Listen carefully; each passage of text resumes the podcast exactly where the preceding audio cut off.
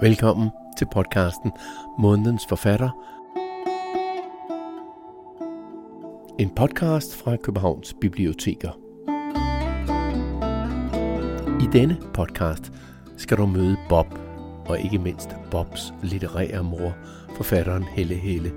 Begge to kommer fra en lille flække på Lolland, og for begge to har biblioteker spillet en rolle i deres liv biblioteket var så vigtigt for mig, da jeg var barn. Vi havde en rigtig god bibliotekar nede i Rødby, der hed Jane. Og hun, øh, hun vidste lige, hvad min mor kunne lide at læse, og jeg begyndte meget tidligt at læse voksenromaner, så det var sådan. Men så skete det faktisk også nogle gange, at min mor havde sagt til mig, at du skulle tage og læse Du blev træl. Det var sådan noget med nogen, der havde det hårdt. Og så gik jeg op og, og spurgte efter den, og så sagde hun, øh, at det er ikke til dig selv. Og så sagde jeg, nej, det er til min mor. Men så læste jeg den. Jamen, jeg var meget på biblioteket, men det var også fordi, jeg ikke var særlig god til... Jeg gik selvfølgelig til en masse sport, men jeg var, jeg var mere sådan en, der gik op på biblioteket.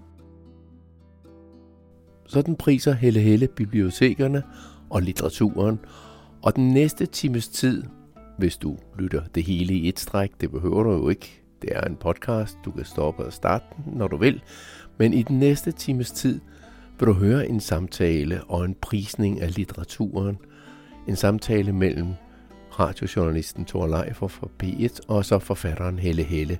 En samtale fra Københavns Hovedbibliotek, som foregik i slutningen af marts 2021 og blev live streamet, som det hedder, altså sendt direkte på Facebook. Og de kommer vidt omkring i Helle Helles forfatterskab. Alt sammen med udgangspunkt i hendes nyeste roman, Bob – og det er altså ham, som du også kommer til at lære at kende. Velkommen, mit navn er Claus Vitus.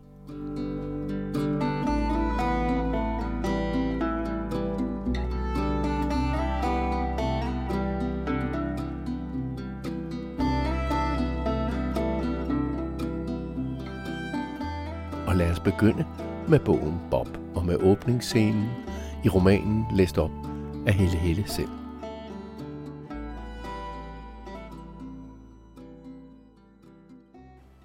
Flytter Bob og jeg så til Vandløse. Vores hjem var der oven på tanken, og vi fik stavparket. Op og ned ad trappen gik det. Bob bar næsten alt. Papkasser, bruser og sække. Konstant sagde en af os, hvor heldig har man lov at være. Lejligheden var en etværelses med altan.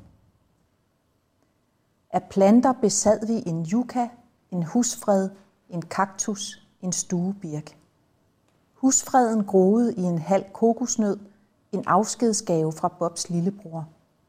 Inventaret var klapbord med stole, halvandenmands seng, kommode og standerlampe med mere. Ingenting til væggene. Bob ville hænge et håndklæde op, et særligt lilla et med snoninger af gobelinkarakter. Skrue ben på bord og meder på seng. Men vi lod alting sejle og satte os ud i den sene eftermiddagssol. Vi sad på den samme stol. Bob så måske en terne. Damhussøen lå lige nede bagved. Han stillede sin øl på håndryggen, greb den i tide. Altanen rungede. Det var 18. august. Bob elskede gult murværk. Og vi havde ikke fået købt ind til aftensmad, så vi vandrede ud på må og få. På en Kina-grill bestilte vi to, to gange nudler med æg. Vi udtalte det nydler. Vi fik det udleveret i papæsker. Siddende på et trappetrin spiste vi forsøgsvis den lunkne masse med pinde. Folk gik forbi. Solen forsvandt bag et større autoværksted.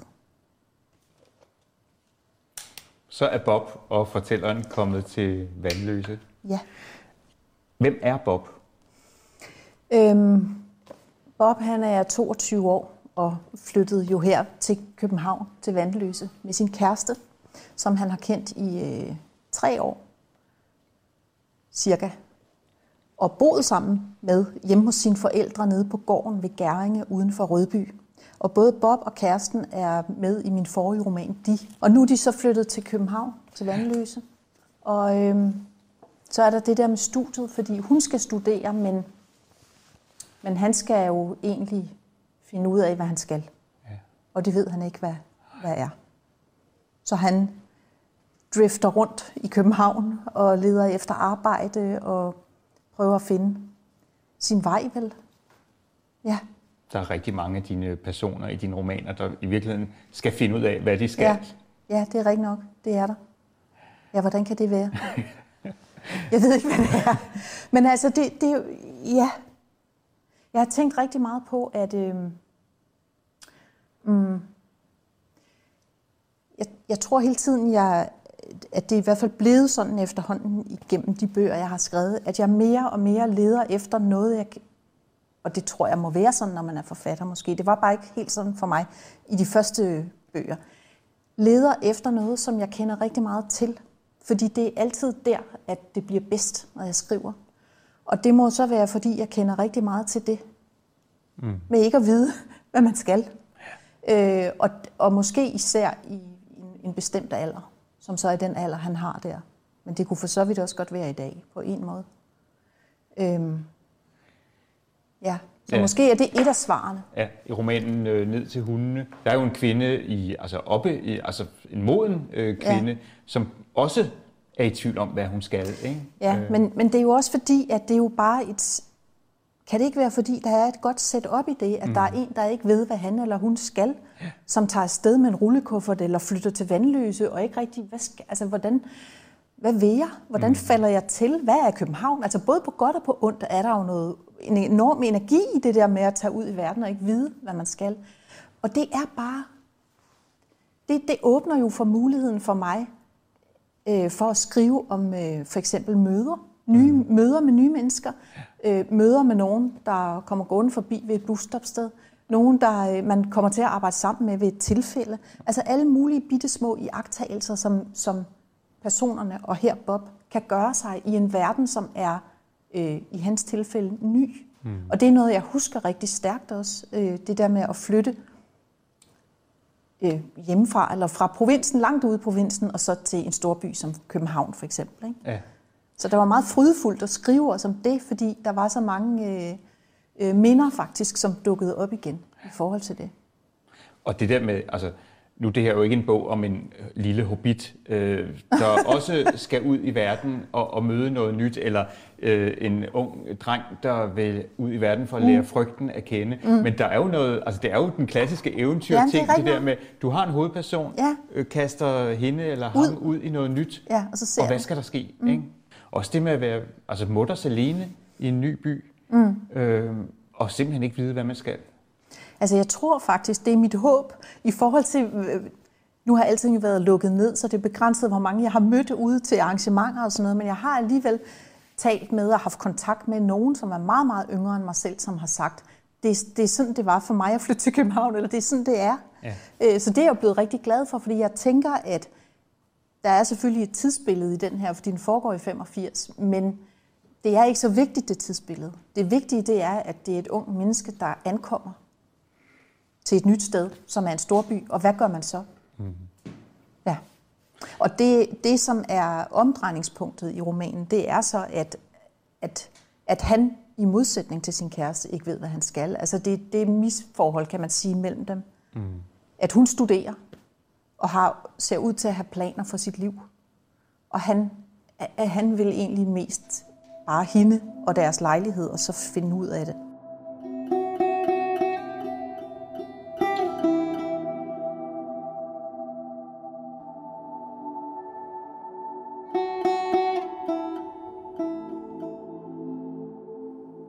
3. april siger hendes mor, jeg har nok slugt en sten.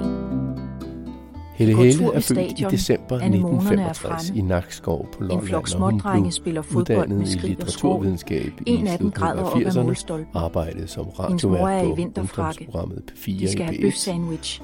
Der er 90'erne, og der gik hun Selv også på forfatterskolen. på.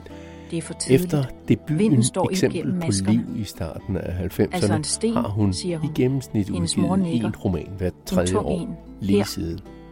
Hun Noget af det kendteste er Rødby og lægger en hånd oven på frakken det, det under brystet. Nutid, eller så fortsætter de ned mod dammen. I 2018 kom så hendes forrige roman, De De bryder hvor sig ikke Bob, om Krokus. som altså er hovedpersonen i den roman, som vi snakker På mest om her, møder og de som kom Palle. i 2021. Hendes mor løfter Men et Bob ben i glæde. bliver altså allerede nævnt i Palle romanen er hos De. tøjmanden.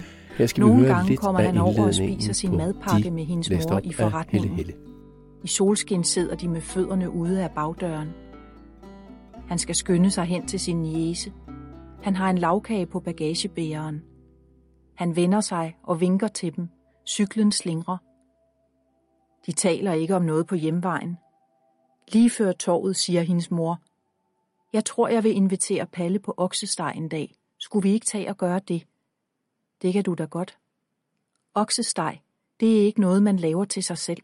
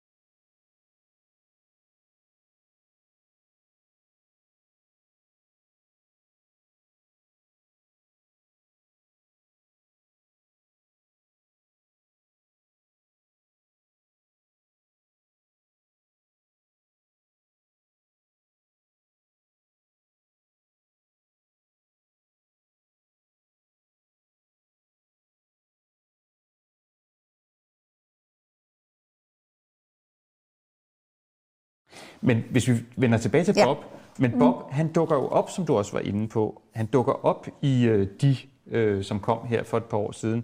Og han bliver nævnt sådan en 7-8 gange øh, til i, øh, i romanen, øh, tror jeg. Han dukker først op på side 32. Lige før kl. 8 banker det på carporten.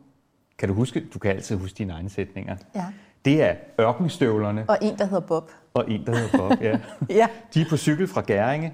Det er jo så der, går. hvor Bob han, øh, han bor. De har øl med i en pose, plus blommer fra et sted på vejen, øh, og så videre. Men her møder vi Bob øh, første gang, og øh, her fremgår det, som du også sagde, at de har altså boet sammen et par år øh, nede på Lolland, øh, hjemme hos øh, Bobs forældre på gården, øh, op på loftet.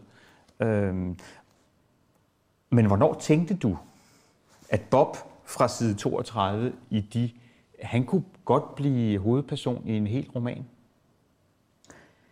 Øhm, efter jeg havde skrevet de færdig, og, og ret langt, måske var det nærmest efter den var udkommet, måske ikke så langt henne, der troede jeg næsten, at jeg var færdig, fordi jeg synes, at den rummede så meget af det stof, jeg har apropos blevet ved med at skri- skrive om. Altså, der var Rødby, og der var noget med en mor, og der var død, og der var så meget, som jeg synes, at nu havde jeg taget det op igen, så jeg tænkte, hvordan det kan, altså, kan jeg komme videre fra det? Den føltes faktisk som sådan en, en eller anden brik, mm. i, der mås, jeg måske ikke kunne komme om på den anden side af. Øh, fordi jeg tænkte, nu er det hele jo slut, nu har jeg brugt alt det, som jeg har. Og så slog det mig pludselig en dag, at måske var den faktisk en åbning til en, en hel masse nyt. Ja. Og så begyndte jeg at tænke over det, og så vidste jeg med det samme, at det skulle være det her. Øhm, også fordi, at altså denne her roman, Bob, den er jo egentlig også hans kærestes historie, selvom hun slet ikke bliver nævnt. Og hun var jo hovedpersonen i de. Øhm,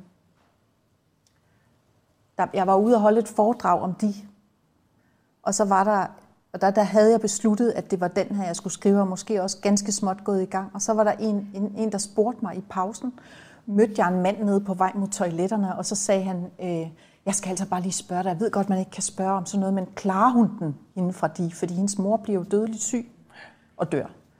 Det står der så ikke om i romanen. Og så sagde jeg til ham, ja, det kan du tro, at hun klarer den. Og det, det var fordi, der, så vidste jeg bare, hun klarer den. Hun flytter til Vandløse, hun skal flytte sammen med Bob, og hun skal begynde at studere. ja. Og Ja. det er ikke hende, der skal... Altså, det er ikke hende, der skal drive rundt formålsløst og, og, og ikke klare øhm. den, om Øhm. jeg så må sige. Det var vigtigt, at, at hun klarede den. Nej, jeg tror, det var vigtigt, at jeg fandt en ny måde, at nu har jeg jo haft mange unge kvinder, der driver rundt og ikke ved, hvad de skal, ikke? Og jeg har ovenikøbet haft dem i første person, nutid mm. nogle gange. Ja. Øh, og, og det gjorde noget rigtig godt for mig, kunne jeg mærke så snart jeg fik den her idé med den måde, Bob er skrevet på, at der vil jeg kunne skrive i tredje person, mm. datid. Øh, det er som om, at det er sådan... Det har jeg også tænkt meget på, mens jeg indlæste de lydbøger, fordi der er meget første person nutid. Jeg har været her i fem dage, og det er mit femte brev til Anders. Sådan begynder huset hjem, ikke? Mm. Øhm, og, og det Det leder foregår- efter et godt sted at græde. Ja, også det. Det er jo ja. ned til hunden, ja. godt husket. Der er noget meget tillokkende ved at have en første person nutidsfortæller, men der er også noget lidt farligt ved det, fordi det kan være endnu sværere at skrive om det følelsesmæssige, for eksempel, synes jeg. Og det har det åbnede Bob muligheden for mm. på en ny måde, fordi jeg havde det i tredje person, og så ovenikøbet en ung mand.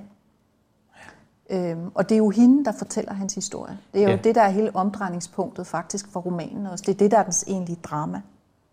Det er, at fortælleren er en skjult fortæller. Nu spurgte jeg dig, hvem er Bob? Mm. Øh, og det var sådan lidt prøvende på en måde. Ja, det kunne jeg godt mærke. fordi øh, jeg kan huske i din roman Rødby mm. Putgarden, øh, der siger hovedpersonen, hvis nogen spurgte min mor, hvordan hun havde det, fortalte hun, hvad hun havde lavet. Mm. Nu havde jeg lavet stikkelsbærgrød. Og dine personer har det jo med i det hele taget, de fortæller meget hellere om, hvad de har lavet, end Ja. om, hvordan de har det. Altså, Og jeg fortæller hvad hellere, de hvad de spiser, laver. og øh, hvilke kødpandekager eller madpandekager de laver, og øh, frosne kalkun cordon bleuer, de skal tø op og sådan noget. Altså, de taler jo ikke om, hvordan de har det. Øhm, så jeg var faktisk spændt på, når jeg spurgte, hvem er Bob, om du bare ville fortælle, øh, hvad han laver. Men det er også helt overskridende for mig, at jeg faktisk gav dig et svar. Ja. Fordi jeg bliver normalt vildt nervøs, hvis nogen spørger, hvad er han for en? Eller hvad er, du, har du, altså, hvad er hun for en, hende mm. i, din, i din roman? Ikke? Ja. Og så er det bedst at svare, ligesom for mig, jamen Bob, han, øh, han går meget i blåt, og han har et par ruskinsko, som trænger til at få skiftet snørbånd. Ja. Øh, han kan finde på at gå hele vejen af 14'erens rute for at se, hvordan det egentlig er. Altså, hvor mange stoppesteder er der Ja, fra, så går han pludselig fra Nyhavn hjem til, Ja. øh, til Vandløse, Ja, og til der er... og han, han får pludselig lyst til at plante den, og, og skære toppen af en ananas og plante den i en krukke, men, men den krukke, han køber, river hul på hans bukser. Og, Ja. Altså, ja. Så, men det er selvfølgelig fordi, at øhm, det er fordi, det egentlig nemt kan blive uinteressant at fortælle, hvordan personerne er. Fordi det er lidt ligesom, når man læser, ikke? Altså, at hvis man får at vide, sådan er en person. Han er meget generøs. Han er smuk og generøs. Ikke? Hvad skal man bruge det til? Mm. Det kan man ikke bruge til noget som helst. Altså, ikke så ret meget i hvert fald. Man vil gerne have nogle, nogle beskrivelser, som er konkrete og fysiske, og som, som siger noget om, hvad han gør, eller hvad han har på, eller at han køber en halv ananas. Eller, altså, øh, og, og sådan er det jo også at skrive for mig, at jeg sidder ikke og tænker på, hvordan er Bob?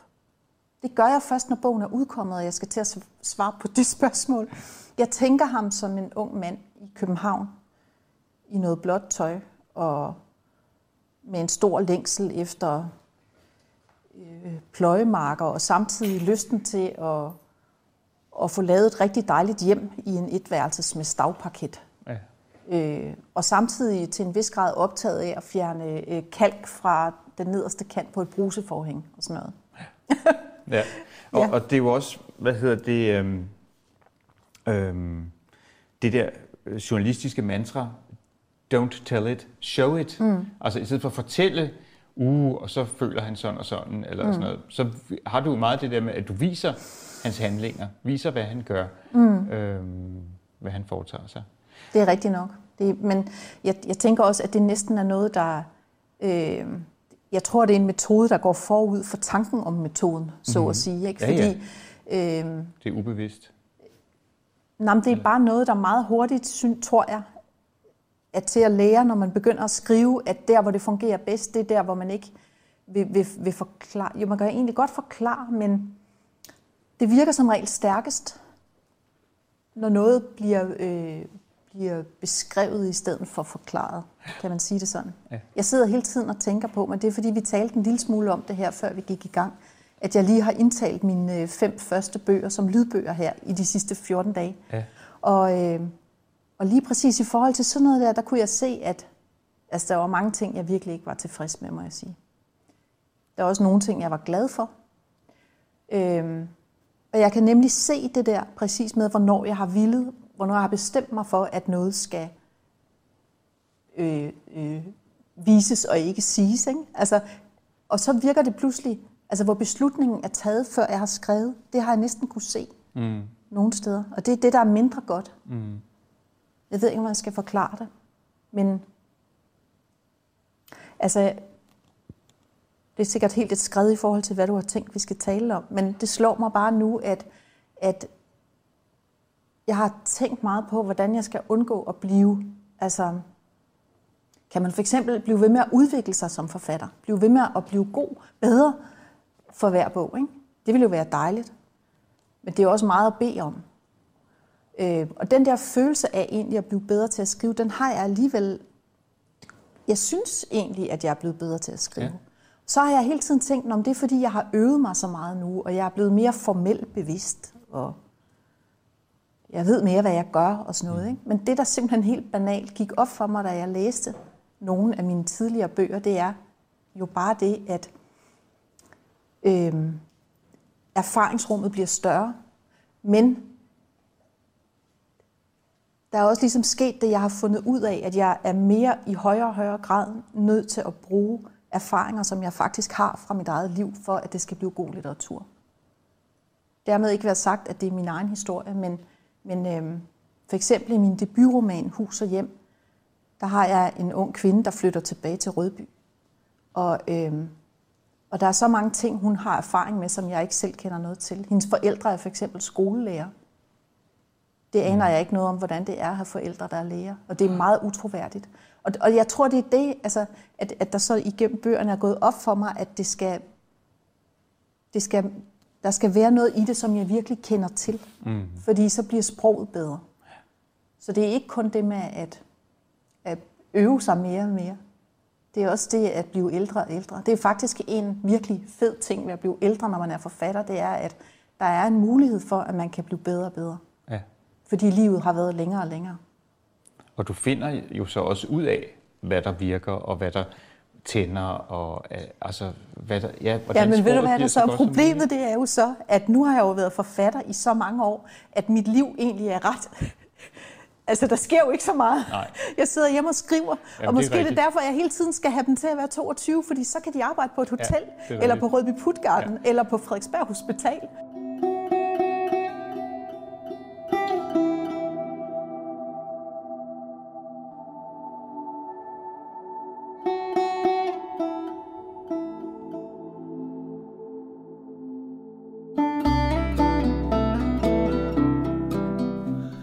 Du lytter til Månedens Forfatter, en podcast fra Københavns Biblioteker, som bygger på de månedlige arrangementer, hvor et forfatterskab præsenteres.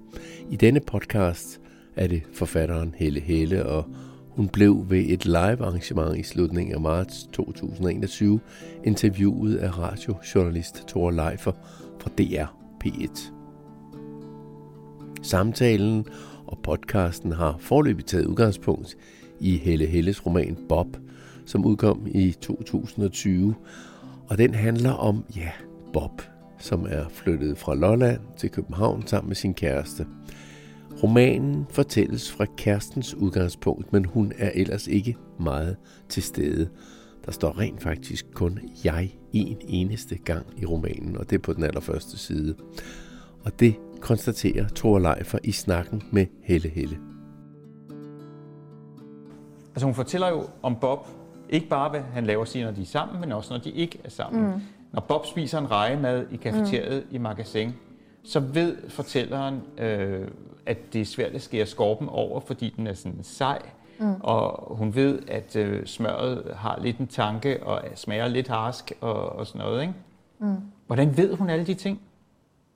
Fordi hun er fortælleren. Ja. Ja, sådan det er, det bare. fortælleren. Hvordan ved man alle de ting, når man skriver? Det, det, det gør man jo ikke, men det beslutter man sig for. Men det kan jo også godt være, at det er Bob, der har fortalt hende det. Det må han jo næsten Men altså, have. det, hun optræder som, hun er der, og det var det, der var, det var faktisk det, jeg, jeg tænkte, da jeg gik i gang med at skrive, kan, jeg, overhovedet- kan det lade sig gøre? Hvordan vil det virke, hvis der er et jeg, der præsenterer sig, og så bare forsvinder? Ja. Og kun må være der som et vi. Altså hun siger, vi havde ikke fået købt ind til aftensmad, mm. så vi vandrede ud på må og få. Ja. Og så glider det hele tiden over til Bob, og jeg vil have, at synsvinklen, den måtte ikke fjerne sig fra Bob. Ja. Så hvis de begge to går i brusen, og han så går hen hos grønthandleren, så følger man med ham, selvom det er hende, der er jeg-fortælleren. Ja. Øhm, altså mit ønske, det var, at jeg ville, jeg, jeg tænkte, hvis jeg gør det, vil, det, vil man så kunne mærke, hvad det, her, hvad det er, der er på spil i det her forhold. Vil man kunne mærke, at der er en ung pige, som, øhm, som på en meget sorgfuld måde er i gang med at gøre sig mere og mere fraværende mm. i sin kærestes liv. Og på en måde, som også er fyldt med... Hun har jo, hun har jo boet hjemme hos hans forældre mm. og ham, efter hendes egen mor er død. Så det er den familie, hun har. Hun har ikke nogen søskende. Så det er klart, det er sin sag at skulle Ja, for det er også Bobs søde lillebror og hans øh, omsorgsfulde forældre, og det, det er det hele, hun siger Hun har fået til. det hele af dem, ja. ikke? Ja, og de har været glade for hende. Så hun har meget mistet, ja. og hun har meget at sige tak for. Og, øh, og det er vel egentlig det, der er dramaet, at er det muligt for dem at, at gå fra hinanden? Er det muligt for hende at gå fra ham? Øhm, så jeg tænkte sådan, at der vil være noget... Jeg følte det som, en, som den største kærlighedserklæring faktisk, at lade ham få al pladsen. Ja, det tænkte jeg. Og jeg ved ikke, om det er endt sådan, hvordan det virker, når man læser det, men det var mit udgangspunkt. At tænke det på den måde. At tænke, han må, nu skal han være der. Og, og du, hun har haft travlt nok med alt sit studie og alt det, hun ville. Og, og han har været der hele tiden for hende. Det har han faktisk. Han er også sådan en, en god hjælper i de. Han hjælper hende mange gange med ting, hun ikke lige kan klare. Øhm, og her er det så hende, der, der giver ham det, hun kan give ham, nemlig hele romanen, som egentlig kunne være hendes, ikke? og som jo på en måde måske også er hendes. Jeg ser den også lidt nu som sådan en slags... Den er jo skrevet i datid, så den er jo skrevet fra et sted, måske mange år efter det her har fundet sted, Ja. som en slags forsøg på at forstå, hvordan alting var for ham dengang. Det kan hun- hun jo ikke hun- vide. Hun skriver jo faktisk allerede lidt, Ja. også hjemme på loftværelset allerede, altså det, eller her i hvert fald. Ja, Der skal ligesom være, ja. hun går ikke bare på universitetet, hun, hun skriver også. skriver. Øh, øh, mm. Men der står om Bob, øh, han ville så gerne begynde at tænke fremad, men et eller andet i ham trak hele tiden bagud. Ja. Og det er sådan en meget helle hellesk ting, synes jeg. Altså det synes jeg gælder mange af dine figurer. Det der. Men de, de vil så gerne noget nyt. De vil gerne tænke fremad, men, men der er noget, der trækker den bagud. Øh, Hvad er det i Bob, der trækker ham bagud, tror du? Ja, nu, nu begynder du at fortælle om hans ananas eller hans Nej, yucca. nej, nej, nej, det er fordi, jeg sidder og tænker på, jeg skulle til at sige før, ja, det er mit eget problem, det der. Mm.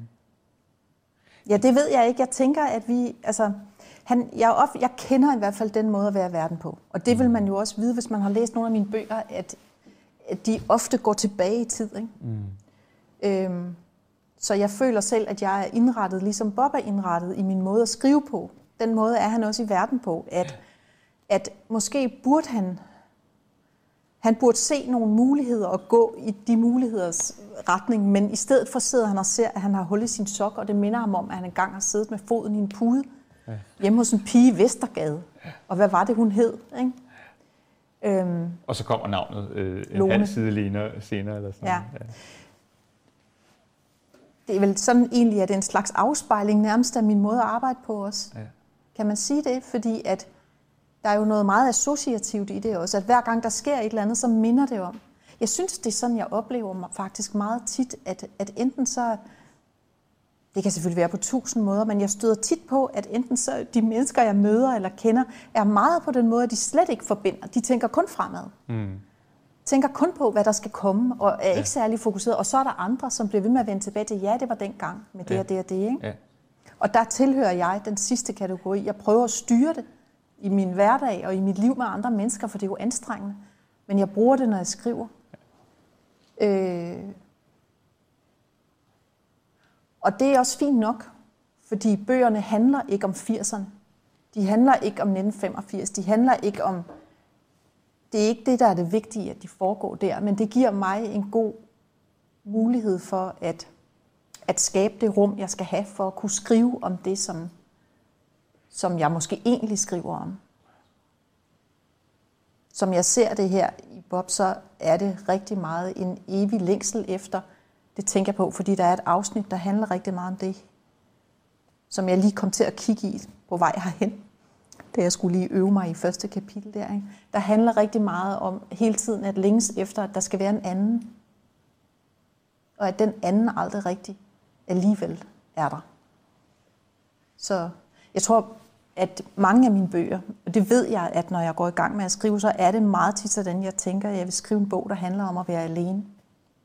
Og så ender den med at handle om, om ikke at være alene, i hvert fald ikke helt alene, mm. og så alligevel.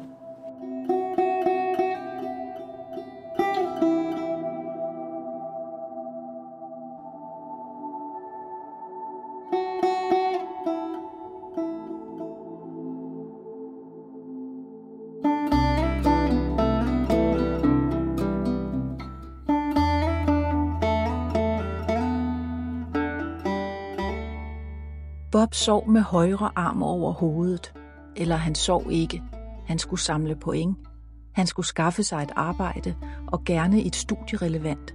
Men han vidste ikke, hvad studiet skulle være, eller om det skulle være. Han havde sparet 19.000 sammen på færgerne, havde ikke taget hul på dem endnu. Og der var også den blå Daihatsu, der stod til salg hjemme på marken. Han ville ikke være agronom, og han ville ikke være forstkandidat og han ville slet ikke være ingeniør og heller ikke lærer. Eller det ville han på en måde, men han kunne ikke se for sig med hvilke linjefag. Og samtidig var det omvendt. Han kunne da godt blive agronom, forstkandidat, ingeniør. Han kunne undervise i tysk eller idræt, sågar fysik.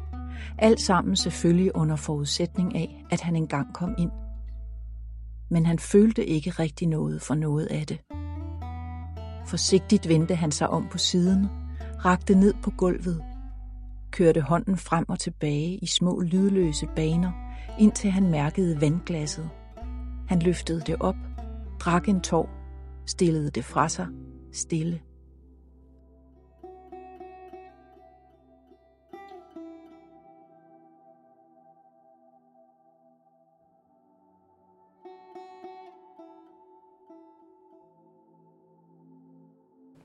Hvordan har du det med dine personer? Kan, kan, altså, når du ser på Bob, øh, føler du omsorg for ham, eller får du lyst til at ruske lidt i ham, eller øh, føler du noget for ham? Mm. Ja, jeg føler rigtig meget for ham. Jeg kunne aldrig få lyst til at ruske i ham, for så vil jeg gøre det. Altså det kan man jo ikke sidde og få lyst til at ruske. Mm. Det har jeg aldrig prøvet. Og have lyst til at ruske nogen i mine bøger. Øhm, og i øvrigt, nu siger du, at vi ikke er psykologer og så videre, men jeg tænker faktisk det samme, at Bob han bevæger sig på kanten af en depression. Mm. Han kommer med alt sit... Han kom, jeg opfatter ham som et virkelig godt menneske, faktisk. Ja. Som på den måde, at han, han vil andre det godt. Ja. Overalt. Ja. Øh, men, men han, og han er i øvrigt meget sådan service-minded. Han vil også gerne hjælpe til alle vejene, og han går nærmest på arbejde, når han ikke skal på arbejde. Ikke? Øhm, men han kommer også med alt det, han er der udefra landet. Og det tager han ligesom med ind til København og prøver. Det er jo den måde, han møder ind i byen på, ved at han, han prøver at hilse på buschaufføren, ikke? ligesom man gør derhjemme. Ja. Og der er en buschauffør, der faktisk og der er en buschauffør, tilbage så bliver han enormt glad hele ja. dagen er reddet. Men, men det bliver sværere og sværere for ham at opretholde det der, også fordi ja. han ikke til sidst mister sit arbejde og så videre. Der er ikke rigtig noget at holde fast i, og det er hårdt for ham. Ja. Øh, så hvordan jeg har det med ham, jeg har det sådan, at jeg, øh, at jeg forstår ham. Altså, at jeg, jeg, jeg har det, som om jeg er ham. Men jeg har det også, som om jeg er hende. Øhm, altså den der åbenhed i forhold til, personerne, som er i bøgerne, den er sådan helt, helt grundlæggende for at kunne skrive. Og, og jeg kan lide ham, og ikke lide ham. Eller nej, jeg kan sgu kun lide ham. Men jeg kan både lide hende og ikke lide hende. Øhm, ja, på samme måde som, som man har det med sig selv, altså at der, der er ting, der er ting, man kan lide, og ting, man ikke kan Uh, lide. ja. Ikke? Så det er meget mere indviklet end som så. Det, det er meget sådan helt inde i... Øhm, at prøve simpelthen at, at lade være med at dømme. Det, det, eller der er ikke nogen dom. Det er derfor, jeg ikke kan ruske, fordi det, det, det handler om at se mennesker. Ja. Se de personer. Hvad vil de gøre nu? Hvordan føles det nu? Hvad vil han gøre nu? Og det er vel baseret på, hvad jeg forestiller mig, jeg selv vil gøre, eller hvad jeg har gjort, eller hvad nogen, jeg kender, har gjort eller gør. Det er hele tiden det der sådan erfaringsrum, eller hvad jeg kaldte det før. Ikke? Ja. Uden at det, det er jo ikke fordi, jeg har ikke oplevet selv at sidde i bussen med sådan en potteplante fra Føtex, som rev mine bukser i stykker og en ananas oveni. Så det er jo så det der, det mystiske ved at skrive, det er, hvor kommer det så det fra? Ja, hvor ikke? kommer den idé ja, det fra? ved jeg heller ikke. Men det var noget, Bob kunne finde på. Ja, Ja. ja. Men øh, Det er jo så mærkeligt, ikke? fordi det er også sådan, det er at skrive, at så pludselig så er der sådan noget. Og det er tit det, der er det bedste. Det er det, man slet ikke kunne tænke sig frem til. Altså hvis jeg sidder og tænker, hvad skal han gøre? Hvad skal han virkelig gøre nu? Hvordan kan jeg få ham til at vise, at han, han, er, han har en eller anden vitalitet trods alt? Åh, det skal være noget med at plante noget. Altså allerede Ja. der vil den være død. Fordi det at skrive, det er også så meget noget, der bare sker ligesom med hænderne på tastaturet, og, og pludselig er det der, og så kan man se, hov, potteplante den vej, det føles rigtigt. Det er jo noget intuitivt, ikke? Mm. Og det er jo selvfølgelig koblet til ham, som den person, jeg så får... Altså, han findes jo ikke, men den person, der ligesom danner sig inde i en bog. Det er så utroligt, Ja. ikke? At det er jo det, der der... er ting, han kan gøre, der er ting, han aldrig ville kunne gøre. Det, det, der, er- og der er ting, man tror på, når man læser også, ikke? Ja. Hvis, hvis noget er skrevet sådan, som det skal være skrevet, så tror man på det. Og hvis det, hvis det,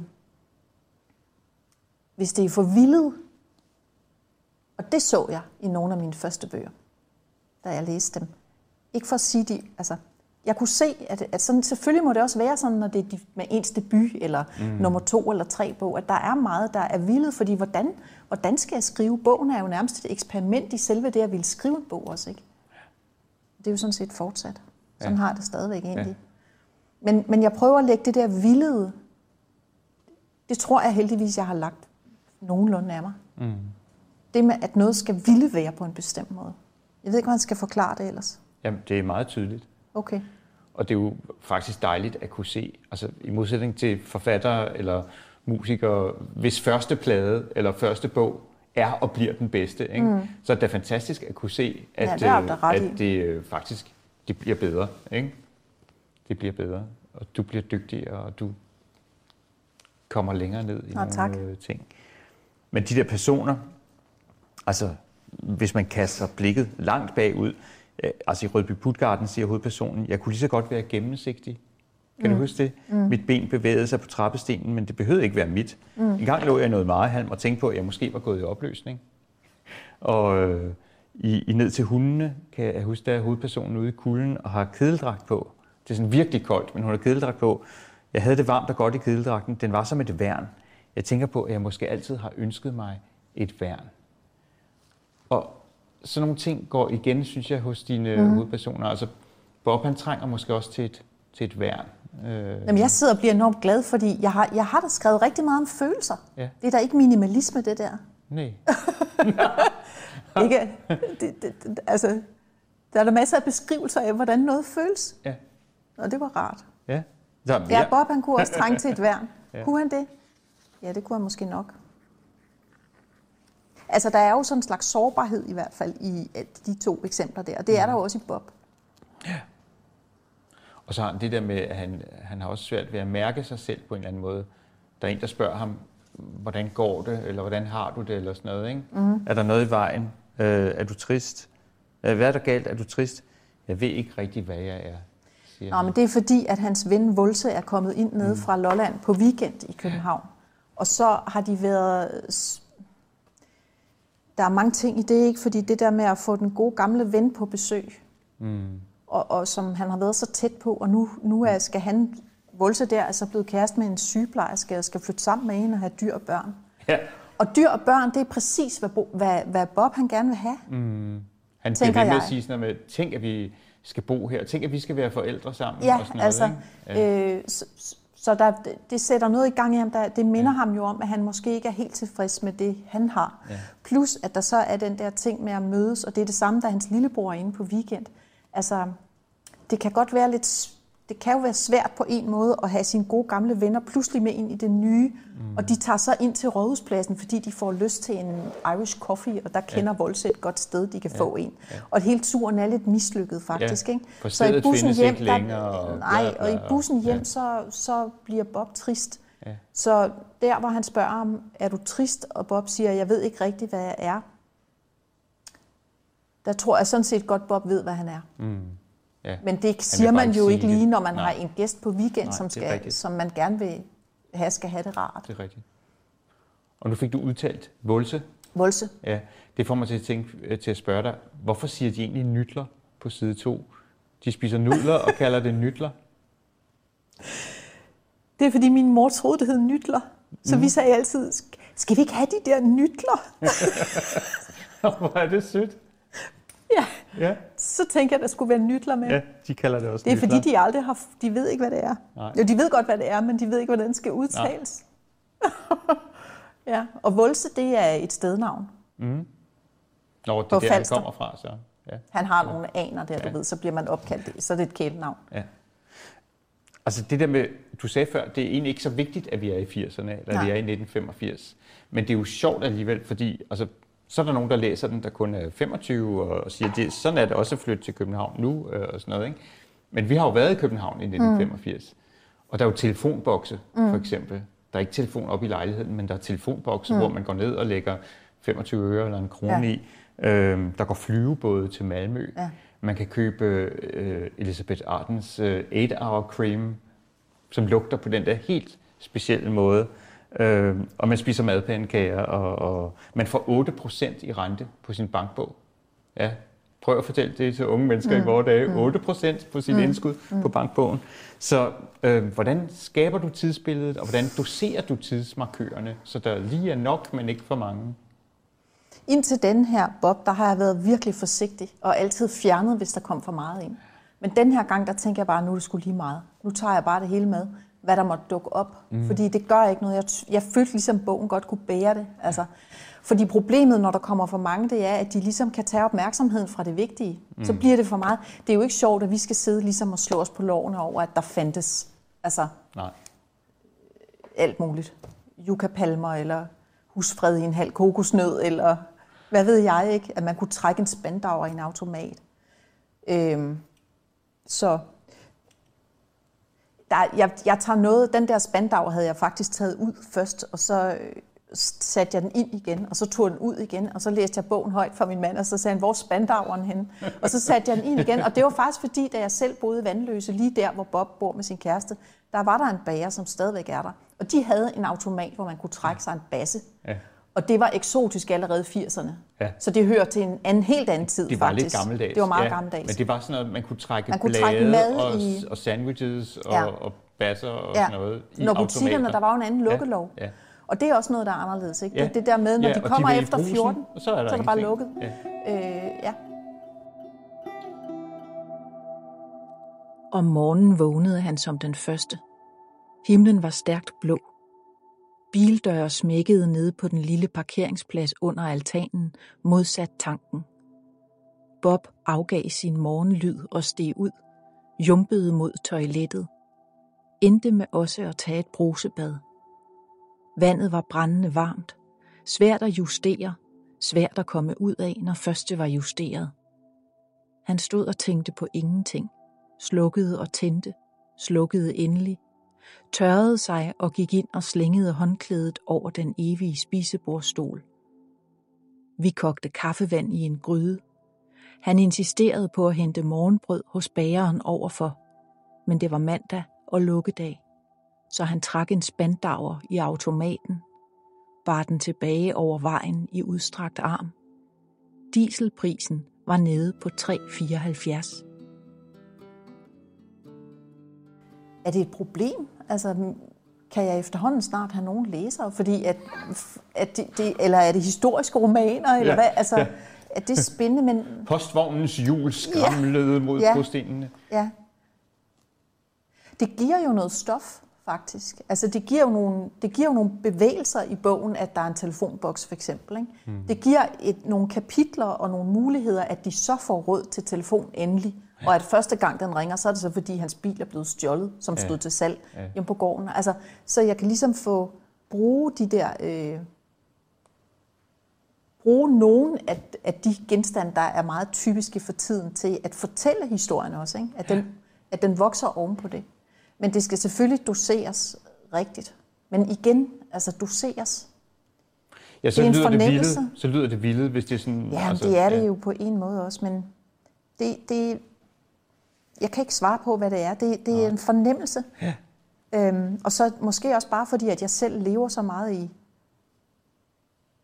jeg havde nær sagt i fortiden. Altså, det virker, jeg, jeg har så stærke, en så stærk en følelse af, hvordan det var med telefonbukser. Jeg kan lugte den nu, hvor jeg siger det, hvordan det var at træde ind i en telefonboks, der havde stået inde og røget, og ja. den måde telefonbogen, der lå telefonbøger, ja, man slog op i, og sådan Der noget. Ikke? lugtede tit af røg derinde. Ja, det gjorde er der nemlig. Det kunne også være der, man selv stod og røg, når ingen skulle se det. Eller sådan noget. Altså, man...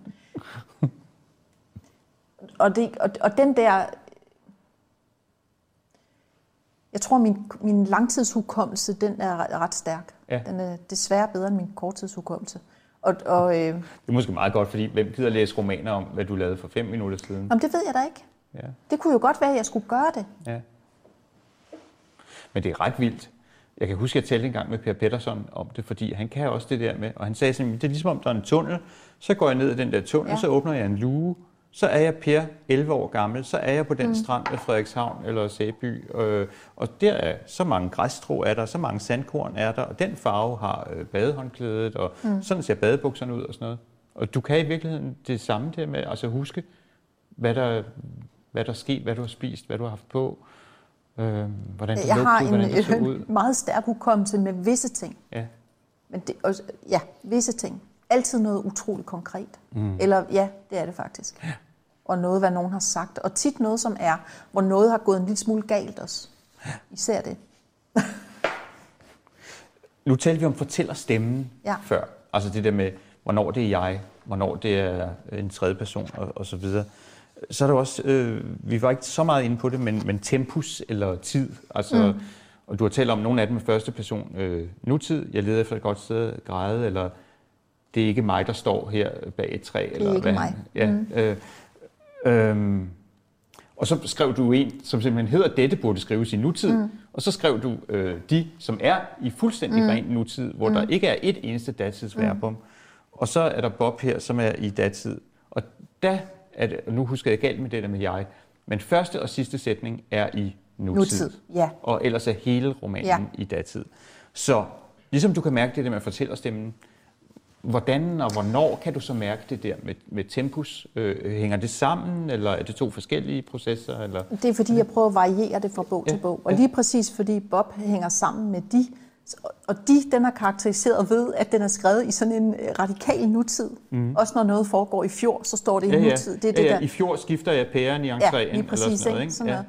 Og så, så fordi de hænger sammen, så tænker jeg, jeg kan ikke lave et bræt skift fra nutid. Lige, jeg vidste så, at den skulle være i datid, det er klart. Jeg kan ikke lave en bog, der er så markant nutid, og så en til nutidsbog. Nej, nej. Det går jo ikke. Nej. Øh, men så tænker jeg, at nu, man skal slide fra nutiden over i den her, så jeg tager lige en sætning i nutid, Ja, så den, så den kommer ind der. ja. Og så slutter den så også i den samme nutid. Ja. Så det var egentlig bare den tanke. Ja. Og så er der jo sådan et palindrom over den på mm. en eller anden måde. Det er er jo ikke rigtigt et palindrom, sådan som øh, du ved, øh, en af dem, der redde med fane, Ja. ja. eller sådan noget. Ja. Men, men første sætning og sidste sætning, de Ja. spejler jo hinanden og er spejlvendte. Ja. Hvordan, hvorfor det? Altså, Altså, en, ja, vi, vi må hellere være konkrete her. Ikke? Du det læste jo første sætning ja, før. flytter Bob og jeg så til Vandløse. Ja. Men det er kun de tre første ord. Ja, Men når jeg siger dem, så ved man så, hvordan bogen slutter jo. ja, og det er selvfølgelig ikke så godt. Men nu har jeg jo Men nu sagt, kan folk jo, ja, men så må de selv vende det om. flytter Bob og. Ja. Sådan begynder den. Ja, Og så slutter den omvendt. ja. Øhm, og jeg troede, at jeg ville kunne lave et afsnit på fem linjer når man åbnede bogen og læste den, som ja. man, når bogen sluttede, ville ja. kunne læse bagfra. Ja. Og så skulle man så opdage, at bogen spejl, ligesom mimede et palindrom ja. Ikke? Ja. på ordniveau. Ja. For du har ret, det er jo ikke en af dem, der red med fane. Nej. Det er ikke ned i, i, i bogstaverne, men Nej. det er i ordene. Men, men, men Så- der er så- den der, den ja. der spejlvirkning Ja, over det. ligesom i navnet Bob, og det var nok Ja. derfor, jeg fik ja. det. Jeg tænkte, kan jeg Ja. lave en bog, der sådan ville kunne læses næsten ligesom hans navn? Ja. Hvor man, det synes jeg bare ville være flot. Så det brugte jeg måske et år på at gå rundt og, og tænke over. Altså, Og det var dødspændende, fordi det var jo sådan et, et palindrom eller kryds tværs arbejde nærmest. Ikke? Ja. Kan jeg gøre det? Så det endte jeg med at have. Jeg endte med at have øh, fem linjer, som jeg godt kunne forsvare, kunne læses mm-hmm. bagfra os. Og så skrev jeg bogen. Ja. og lod den slutte sådan. Ja. Og så læste jeg den højt, og så kunne jeg bare se, at det fungerede overhovedet ikke. Altså folk så meget... Nå, men jeg læste den højt for min mand kun, Ja. ja. ikke? Da jeg, bare for at høre det selv, Ja. ja. og så var det en elendig slutning. Så jeg beholdt kun de sidste tre ord, for det, blev, Ja. ja. det kørte helt ud af en tangent, hvis Ja. ja. jeg skulle det. Og så var du nødt til at ændre starten også, går ud fra, så det kunne Ja, men der er sammen, stadigvæk ikke? mange spor tilbage i det. Ja. Ja. For eksempel, at den begynder, flytter Bob og jeg så til vandløse. Ja. Det der så, det var så et så. Ah, Og grunden til, at de havnede oven på tanken, det Ja. var, at jeg skulle bruge en tanke til sidst. Ja. Så der stod tanken ovenpå. Og nu bor de så oven på Ja, det tanken. gør de så på der er nogle, ligesom nogle spor Øh, øh, tilbage af det ja. der. Ja. vi sidder jo på et bibliotek, mm. og jeg havde egentlig tænkt, at vi også lige skulle runde det der med biblioteket som sted. Øh, altså i Rødby går mor og datter på bibliotek og låner øh, bøger. Vi havde samme smag. Det skulle helst være noget med nogen, der havde det hårdt. Se den her. Den er lige noget for os, sagde vores mor engang op på biblioteket og læste højt fra bagsiden. Beretning om en hel slægt, der mister alt. Ja. Og i de går fortælleren på biblioteket efter en bog, hendes mor har reserveret, og hun låner selv en bunke mm. med hjem. Og i Bob, der går øh, Bob på Vandløse Bibliotek og læser tre sider af Lykkepær på en vand, øh, vakkelvogn sofa. Så låner han Lykkepær med hjem, og så ligger de der og samler støv, indtil. Ja. han får tredje hjemkaldelse.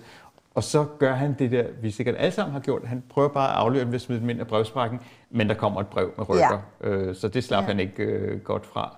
Men bare det der med biblioteket øh, mm. for dig. Altså, hvad er, hva- hvordan har du brugt biblioteket selv? Hvad er biblioteket for et sted?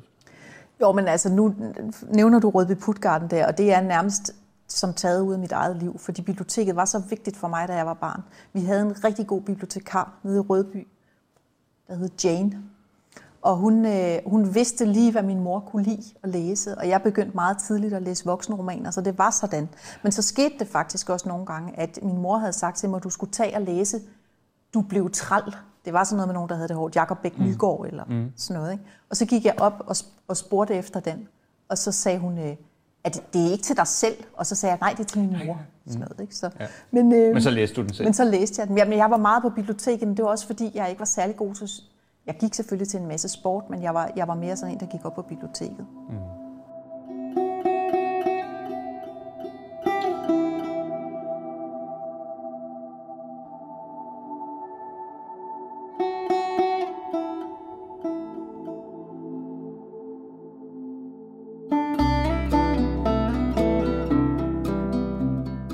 Og som den begyndte, sådan slutter denne podcast også.